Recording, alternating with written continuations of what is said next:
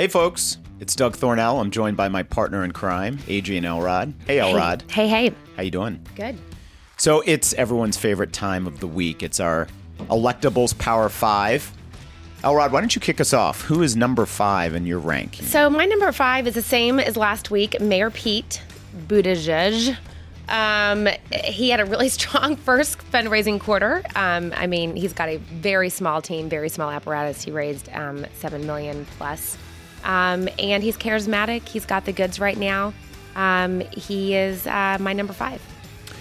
I agree with you. He is my number five too. You mentioned the fundraising. He also seizes all the moments. He, uh, when he was uh, in uh, Austin for a uh, town hall for CNN, when he did Morning Joe on MSNBC, he seems to seize all of these moments uh, and take advantage of them. So he's my number five as well. I'm with you. My number four slipped a couple notches. Joe Biden. Um, Joe did not have the greatest week. He is not in the race yet. Um, this is the week that uh, Joe was accused by several women of not sexual harassment, but making them feel a little uncomfortable. I've been pretty actively defending him on television um, and on Twitter, but I think that this is probably indicative of what's to come. I mean, when you are a front runner, um, and we saw this with Hillary Clinton's campaign as well, you are attacked for everything under the sun. And in this case, in particular, both from the left and the right, people are seizing on one of his greatest assets, which is the fact that he's very empathetic, that he connects with people, and they're using that um, as trying to create a negative from that, sort of like a Karl Rove st- strategy, right?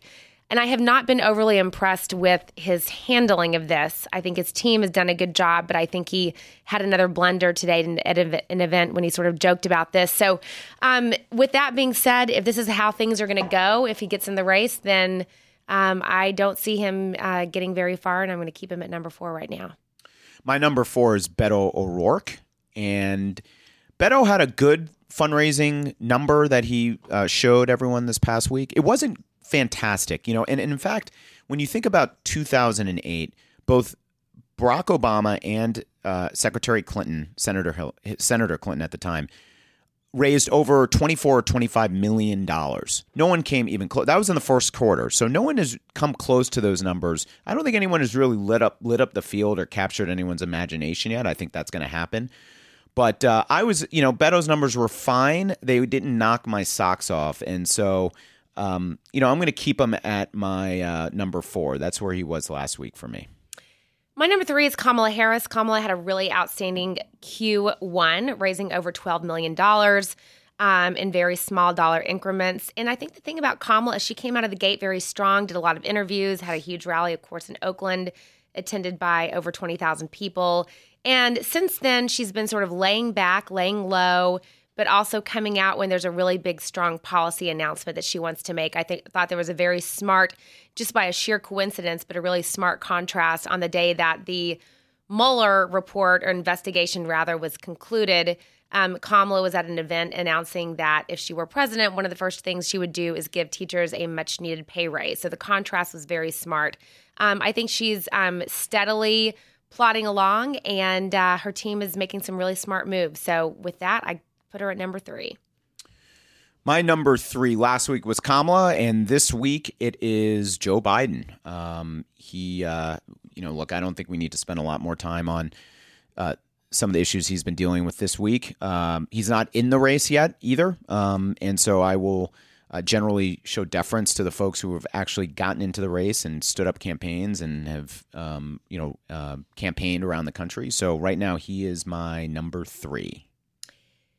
My number two is Beto. Again, decentish fundraising quarter, but I, one of the reasons why I keep him um, in the you know top few is that Jen O'Malley, one of the biggest geniuses in our party, um, is his campaign manager. She is going to figure out how to take this movement that he's created and actually turn it into a functioning machine that can achieve big wins for him. So um, my long odd bets are that he is one of the top three going um, into the debates, and uh, and it only increases his lead from there. So I put him at number two.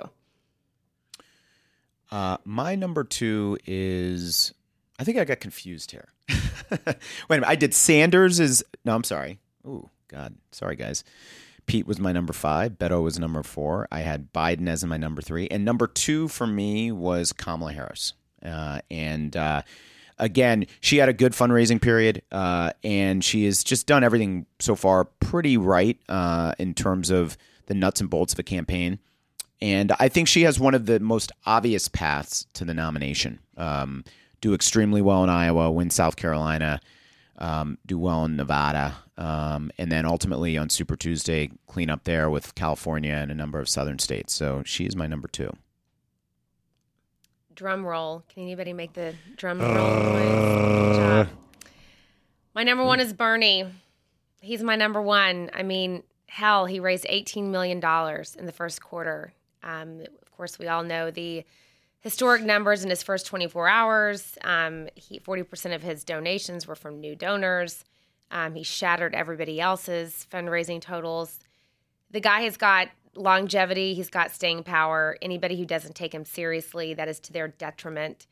So, with that, and by the way, I think that the more crowded this field becomes, the stronger the chances are that Bernie, I mean, Bernie's base is so solid.